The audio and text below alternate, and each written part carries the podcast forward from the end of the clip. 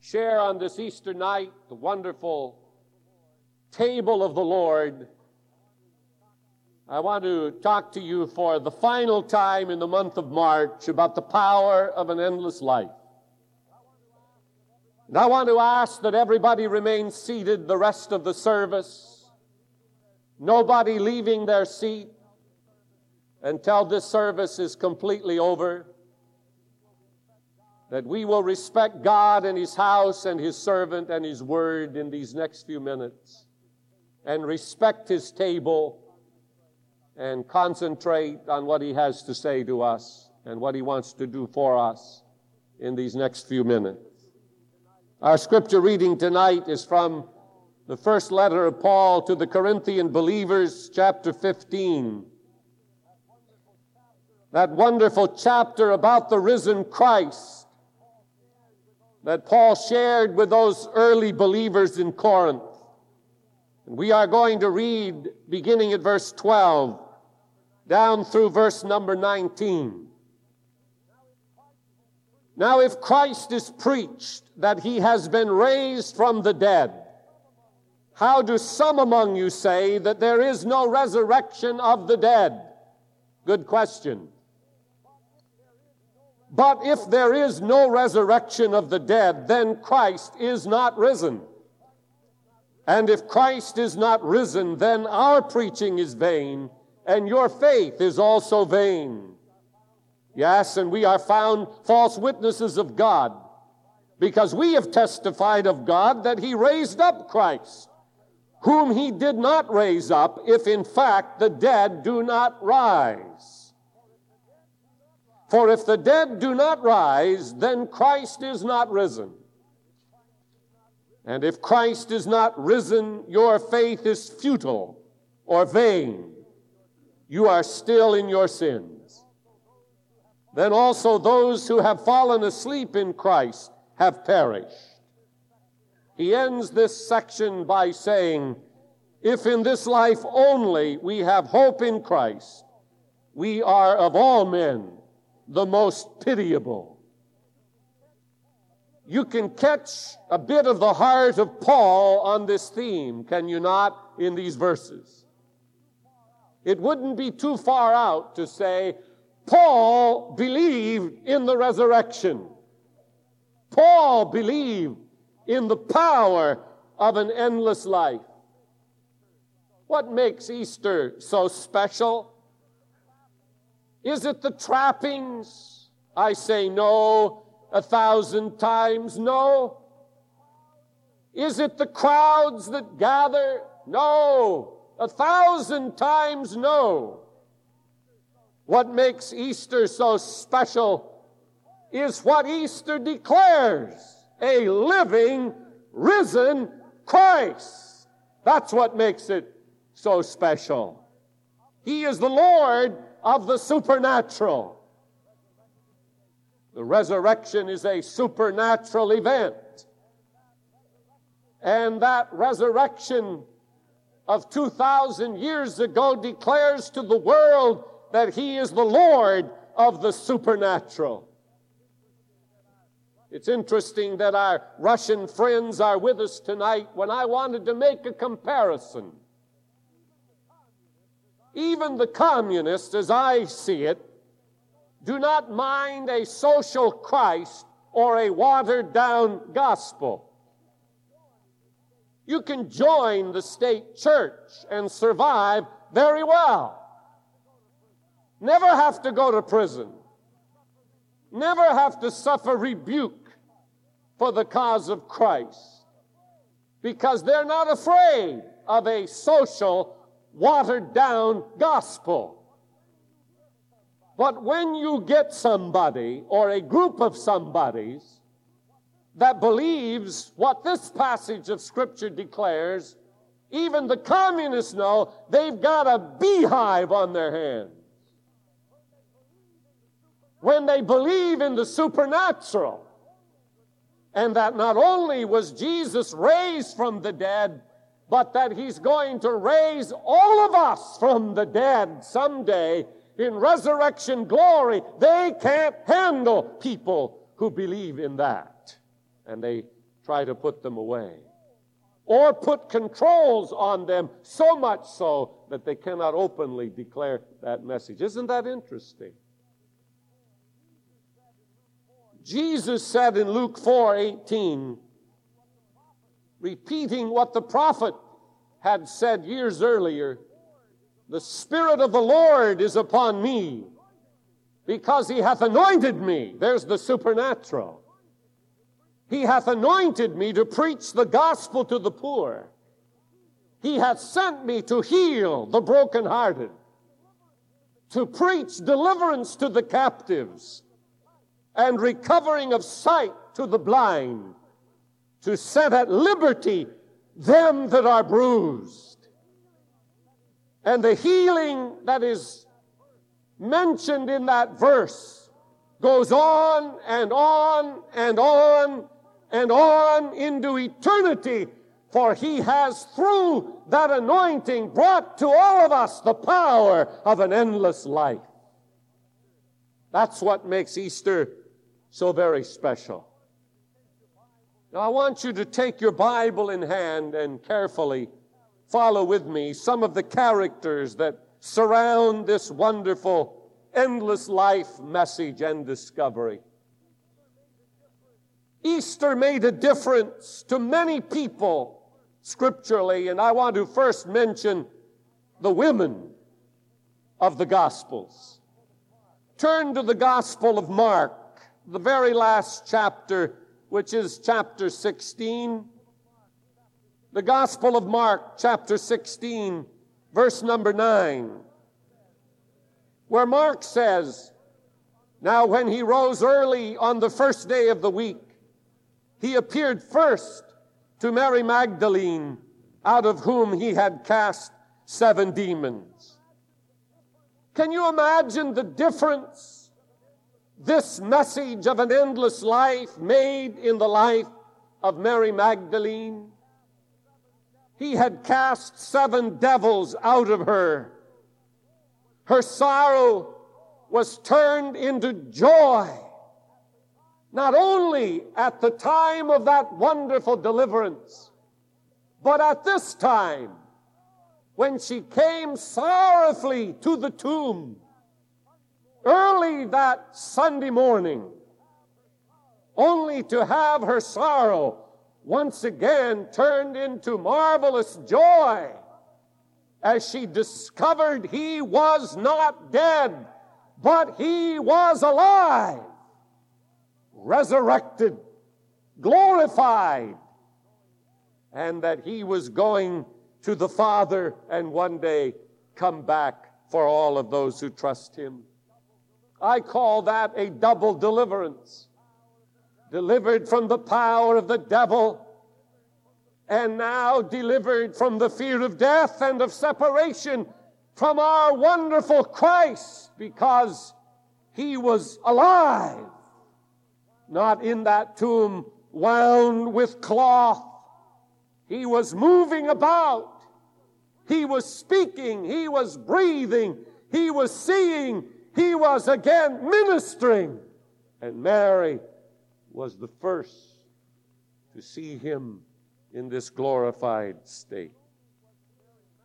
Not only was Mary Magdalene thrilled, and not only did it make a difference in her life, but the other Mary, it would be the Mary of Bethany, recorded in Matthew 28, which is the last chapter of Matthew, the ninth verse.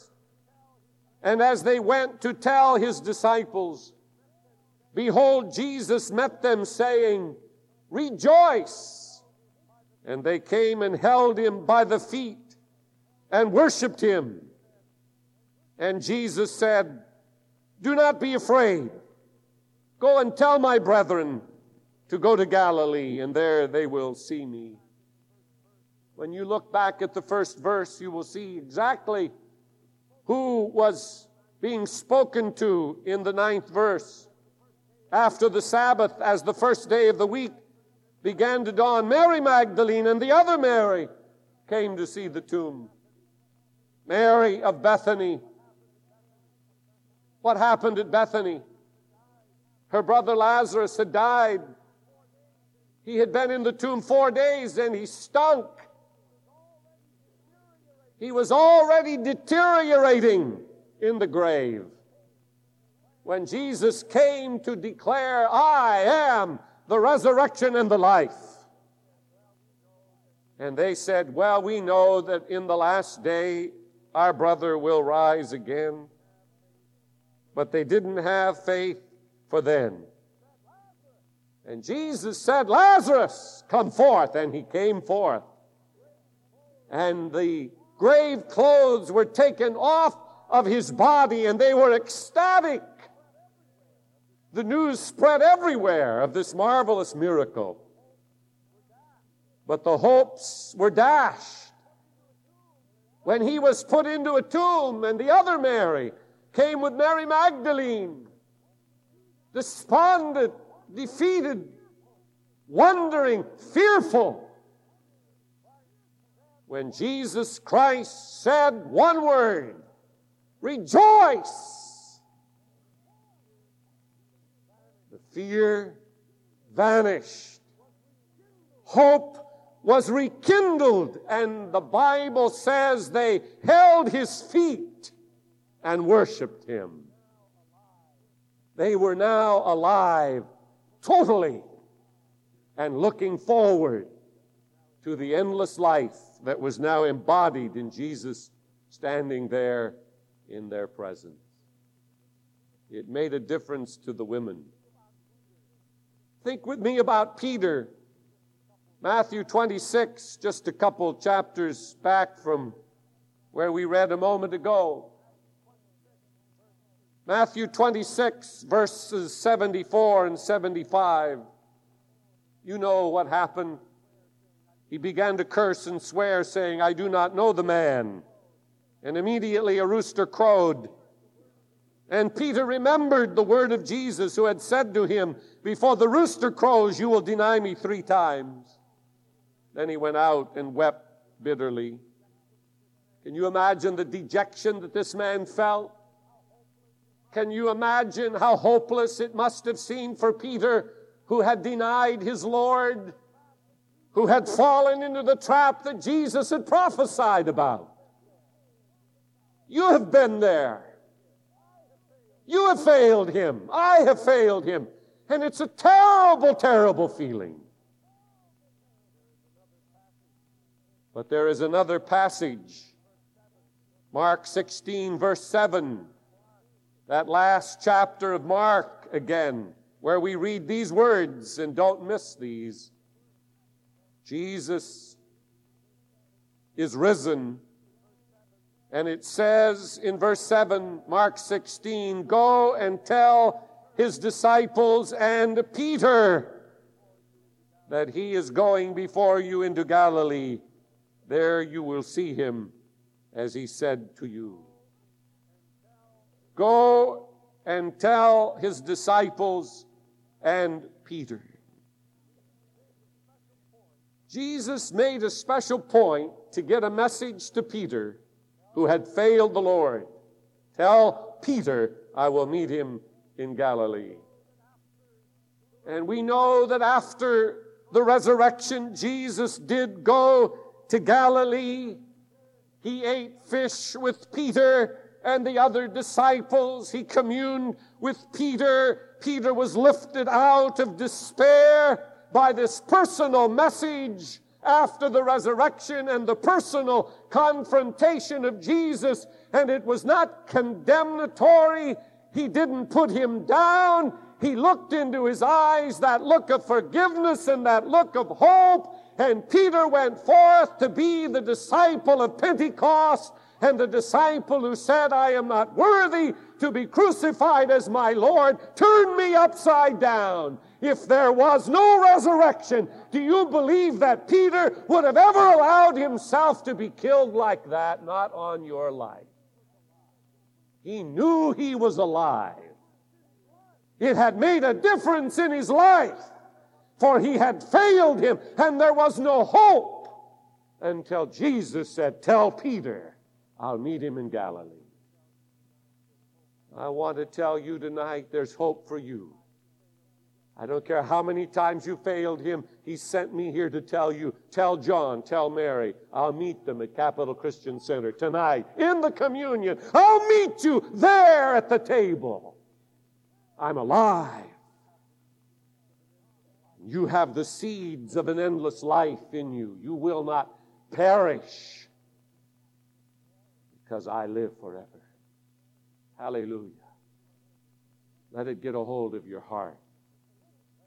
Let it get a hold of your fear. Let it get a hold of your guilt. And let it flush all of that out.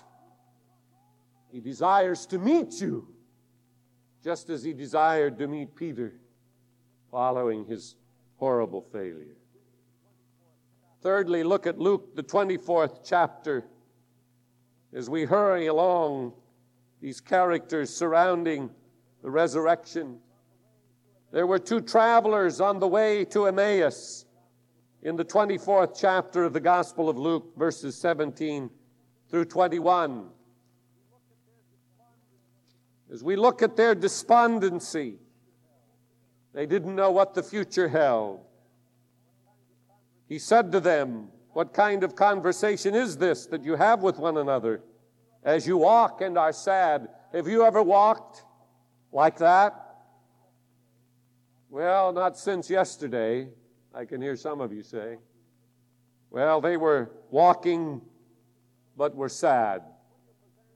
Then the one whose name was Cleopas answered and said to him, Are you the only stranger in Jerusalem, and have you not known the things which happened there in these days? And he said to them, What things? And they said to him, The things concerning Jesus of Nazareth, who was a prophet, mighty in deed and word before God and all the people and how the chief priests and our rulers delivered him to be condemned to death and crucified him. But we were hoping that it was he who was going to redeem Israel. You say, well, how come they couldn't recognize him? Probably because their heads were down in the dirt. They were so low they couldn't reach bottom. They were so dejected because of this terrible event that had just happened Besides all this, they said, today is the third day since these things happened. Can you imagine the pathos, the emptiness? Their hopes were dashed, for their master had died and had been buried. But thank God when you get down to the 33rd and 34th verses, things change. Oh, hallelujah.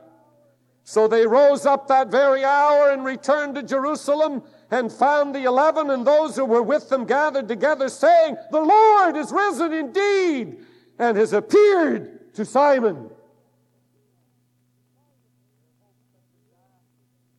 Their hopes had been dashed, but when he made himself known to them, hope was revived. They were so excited about it that instead of going to bed, they went to Jerusalem. You say, is that right? Yeah, look, they rose up that very hour and returned to Jerusalem. It was night, but they couldn't sleep because of the excitement, because of the rekindling of faith and the rekindling of hope. Why? Because Jesus Christ has the power of an endless life in him, and he imparted it to all of us through the event of this day. And they caught it, and they were never to be the same again. All of their discouragement, all of their bewilderment vanished because of the power of the resurrection. You want to know how to live a victorious life? Have Easter every day. That's how it works. It made a difference to the ten in John chapter 20 who were gathered behind closed doors for fear of the Jews. You say 10, yes? 10. Judas had gone out and hanged himself, and Thomas wasn't there because he was a doubter. So there were 10. And verse 19 of John, the 20th chapter, says they gathered behind closed doors for fear of the Jews. Now, how could that be resolved? You look at verse 20 and you'll find the answer. Now, when he had said this, He showed them his hands and his side. Then the disciples were what? They were what? Glad when they what? Saw the Lord. His presence took all of their fear away. And I'm here to tell you on this Easter day that His presence is here, in this place, in this room, right now. He's alive. And we'll meet Him in the communion of our Lord in a few moments, for He comes to meet with us in that very, very special way. Their fears were dispelled and turned to gladness when Jesus appeared. It made a difference to Thomas, verses 24 and 25. Thomas, called Didymus, one of the twelve, was not with them when Jesus came. The other disciples therefore said to him, We have seen the Lord. But he said to them, Unless I see in his hands the print of the nails, and put my finger into the print of the nails, and put my hand into his side, I will not believe. Anybody here like that? Less I have a special revelation, a special manifestation. He doubted because he was absent when Jesus appeared. How did Jesus deal with that? Very simply. Look at verse 28. And Thomas answered and said to him, My Lord and my God. When did he answer? When Jesus said, Thomas, put forth your hand, put it into my side, touch my hands where the nail prints are and be not faithless, but believing. And Thomas shouted, I think it probably shook the rafters, My Lord and my God, in a moment. Every doubt in this disciple's mind vanished. And Thomas took hold of the power of an endless life. Became a martyr for Jesus Christ, clubbed to death historians tell us. Boldly, go ahead and kill me. I have an endless life. And they clubbed him to death with a club at the head, but he didn't care. This man who wasn't even there when he appeared the first time because of his doubts, so devastated by doubt. Jesus said, I can handle that, Thomas. Go ahead. Put your hand in here. Touch me. Be not faithless, but believing. Easter. Oh. Easter. He is alive in us, which means we shall live eternally. What do we have to be afraid of? It made a difference to those early Christians. 1 Corinthians 15. Their message to the world was that Christ died for our sins, was buried, and rose again. Verses 3 and 4. The message that changes lives Christ died for us, He was buried, and He rose again for our justification. Hebrews 11:35 informs us that they were tortured for their faith. Their faith in what? Not just their faith in a doctrine or in a creed, but their faith in a happening. You say, what happening? The resurrection. Look at Hebrews 11, verse 35. Women received their dead raised to life again, and others were tortured, not accepting deliverance. Listen, that they might obtain a better resurrection. What caused them to offer themselves like Thomas without flinching? What caused them to be tied to pitched crosses in the gardens of Nero to burn alive at the stake? The resurrection. They knew that though their life would be burned from them in a few moments, it was not the end of them, for they had the power of an endless life within them. For a better resurrection, they were tortured, they were martyred for their faith. And finally, It ought to make a tremendous difference to us today. For Romans 4:25 said that if Christ did not rise, we are still in our sins, for it is his resurrection that justifies us. You say, "No, it's the cross." No, it isn't. It's the resurrection. If Jesus had stopped at that cross, we would have no hope today. There would be no justification today. We would be sad today. There would be no lilies bursting forth with life. We would wear shrouds, cover our faces, wail and mourn if it was just the cross. But it's not just the cross. There is a tomb that is empty nearby. He came out of there justifying us, proving through that powerful deed and act that he was the Son of God with power.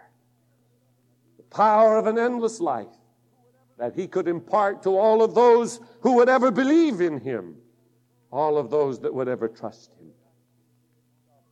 John 14, 19, he himself said this Because I live, you shall live also. He did not say, Because I die, you shall live.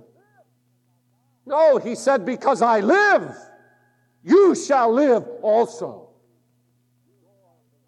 It is through the door of the resurrection, the justification comes to us. And so I say again experience Easter every day, and you will be a powerful follower of this Nazarene. Now, let me conclude with this wonderful illustration from the Middle East. There is in the city of Rome, Italy, a museum most unique. For in that museum, there are two rows of tombstones collected from the era of the apostles. One row of those tombstones is pagan, non believers. The other row is Christian. Now, the inscriptions on these tombstones preach to us powerfully on this Easter day about the power of an endless life. Listen, first to several of them from the pagan tombstones. Farewell Farewell! Farewell forever! Another must have been an actor. The tombstone reads, My play is ended. Soon yours will be. Farewell and applaud me. Another says, I was not, I became. I am not, I care not. Another says, after death, no reviving, after grave, no meeting.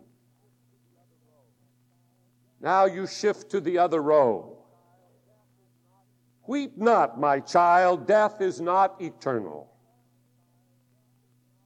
Did you get that?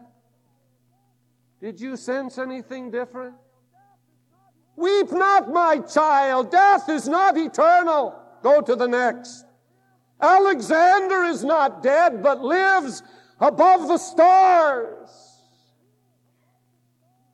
Go to the next. He sleeps, but lives. Now, that is a paradox without Easter. But it's truth today to those of us who know He's alive. He sleeps but lives. And finally, one down the row says, He went to God.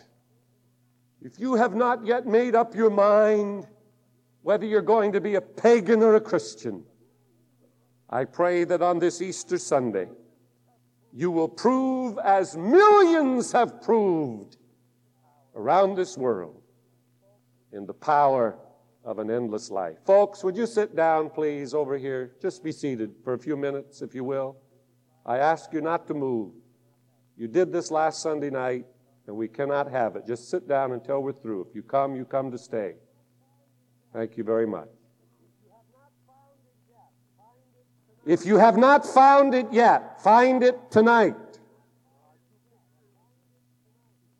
There are two pictures to see one hopeless, the other filled with absoluteness and positive assurance. It's what this day is all about. It's what these flowers are all about. Did you notice last Sunday they were not budded yet or bloomed? They were all closed up. But today, look at them. Just for us, just for my sermon, just to illustrate to you. There's life today. That door is open, and he's not inside. The clothes are still there. You can check. I look, they're still in there. But Jesus is out here. He's in church with us tonight, worshiping with us tonight. Hallelujah! Hallelujah!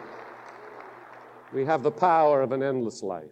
Now bow your heads in prayer all over this room. Close your eyes before we come to the communion table and end this marvelous day.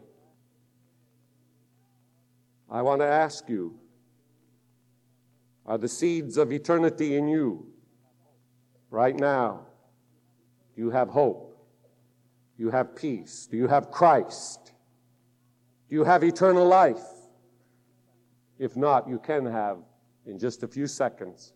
And you can take these emblems with us as believers in Jesus and testify of your faith. Before we pray, if you need prayer and you would like Christ Jesus to come into your heart, forgive you of your sin, lift up your hand right where you sit. Just lift it up. Let me see it. God bless you right down here. God bless you back there. Hold it till I see it. God bless you over here on my left. Thank you. And another way back there, two back there in the corner. God bless you up there in the balcony. God bless you. Back here on the aisle toward the rear. Thank you. Another over on my right. Praise God. Thank you. Jesus is here in his spiritual power to make known to you there is here present the seeds of an endless life. You can have it. Anyone else want to be prayed for? Just lift your hand. God bless you. Those of you who raised your hand, just stand to your feet now for prayer, please. Just for a moment, then I'll have you sit back down in just a minute. Stand. And I want Christians around these to go stand with them right now. One or two of you, just put your arm around them and pray with me as we look to God. God bless you. I appreciate you standing. Let's all of us now pray, shall we? Just seek God together for a moment.